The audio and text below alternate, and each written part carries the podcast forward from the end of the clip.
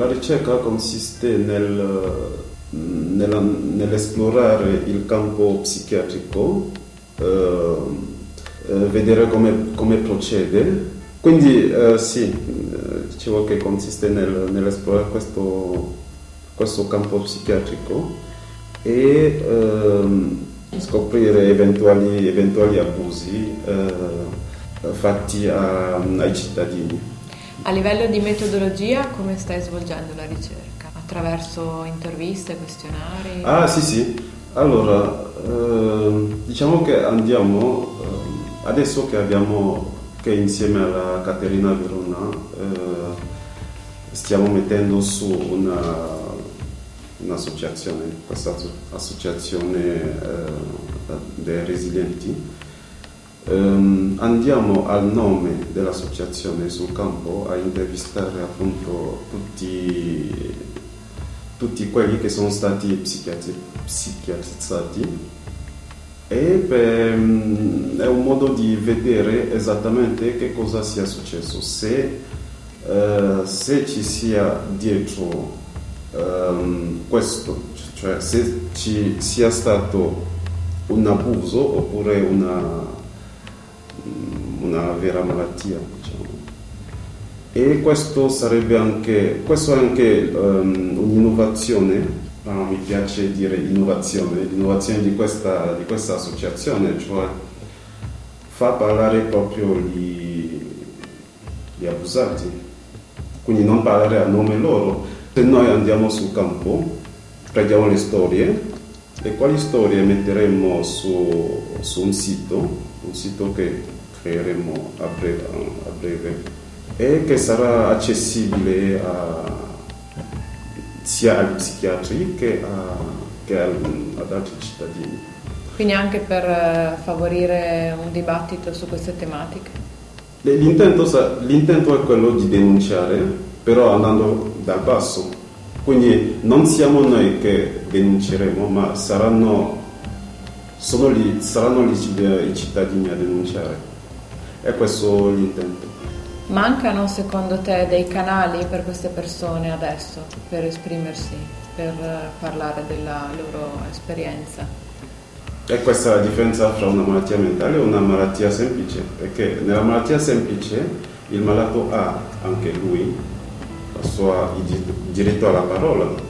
Quindi se un medico dice tu eh, ti consiglio questo, questo medicinale, il malato è capace di dire no, può essere d'accordo o no, mentre dal momento che uno psichiatra stabilisce che tu uh, hai una malattia mentale, da lì non puoi, tu devi solo tacere.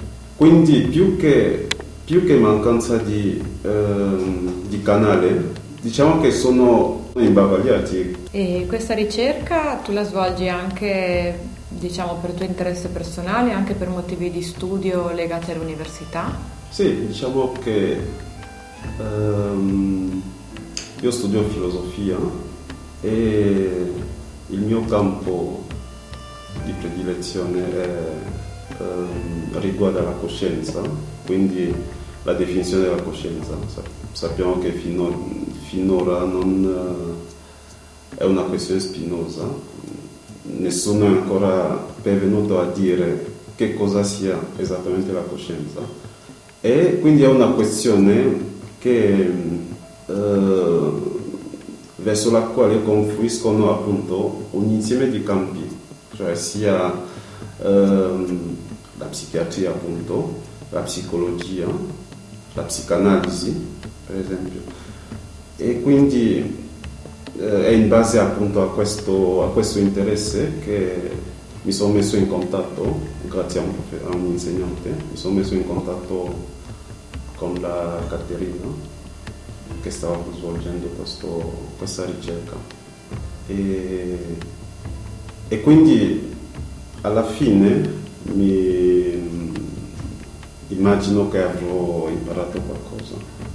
Cosa stai scoprendo conoscendo queste persone?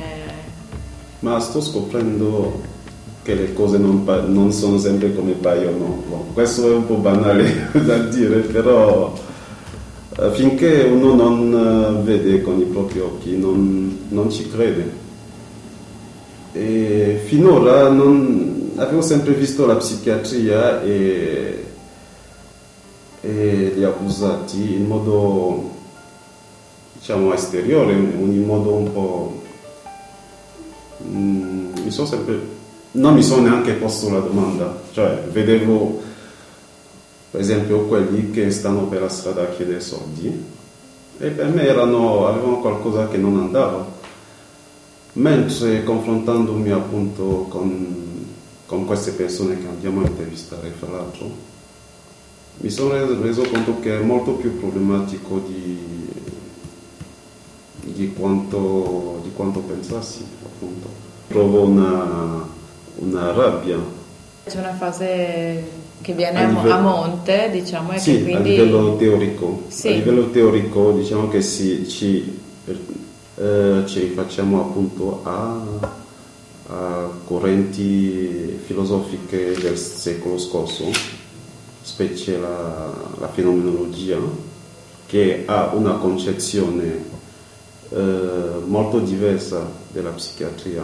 Ci ricordiamo per esempio che eh, filosofi come Jean-Paul Sartre oppure Franco Basaglia qua in Italia si sono opposti per molto tempo alla, a ciò che chiamavano la psichiatria istituzionale, cioè la, la psichiatria stabilita come istituzione con, con, delle verità oggettive, delle idee tutte, tutte fatte, già tutte confezionate di che cos'è un malato e come bisogna curare mentre la fenomenologia, la psichiatria fenomenologica, aveva una concezione opposta.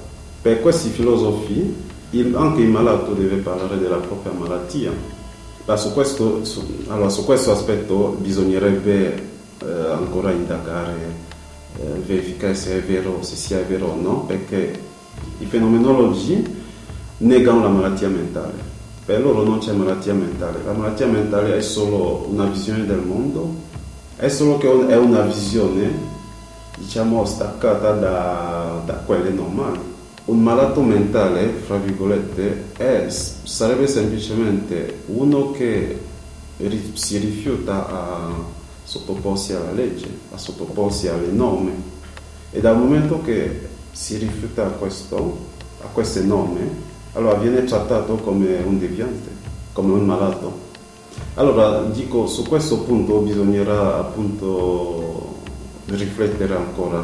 Già, nel, in, questa associazione non nega la malattia mentale, ma cerca di fare, di fare il punto su, sulla, um, sui casi, cerca di definire se ci sia stata effettivamente una malattia mentale oppure semplicemente una, una commedia. Quindi a livello teorico è, questo, è questa la base. L'obiettivo, l'obiettivo, sarebbe quello appunto di riuscire a avere un peso abbastanza importante nella società in modo da poter impedire che, queste, che questi abusi accadano di nuovo.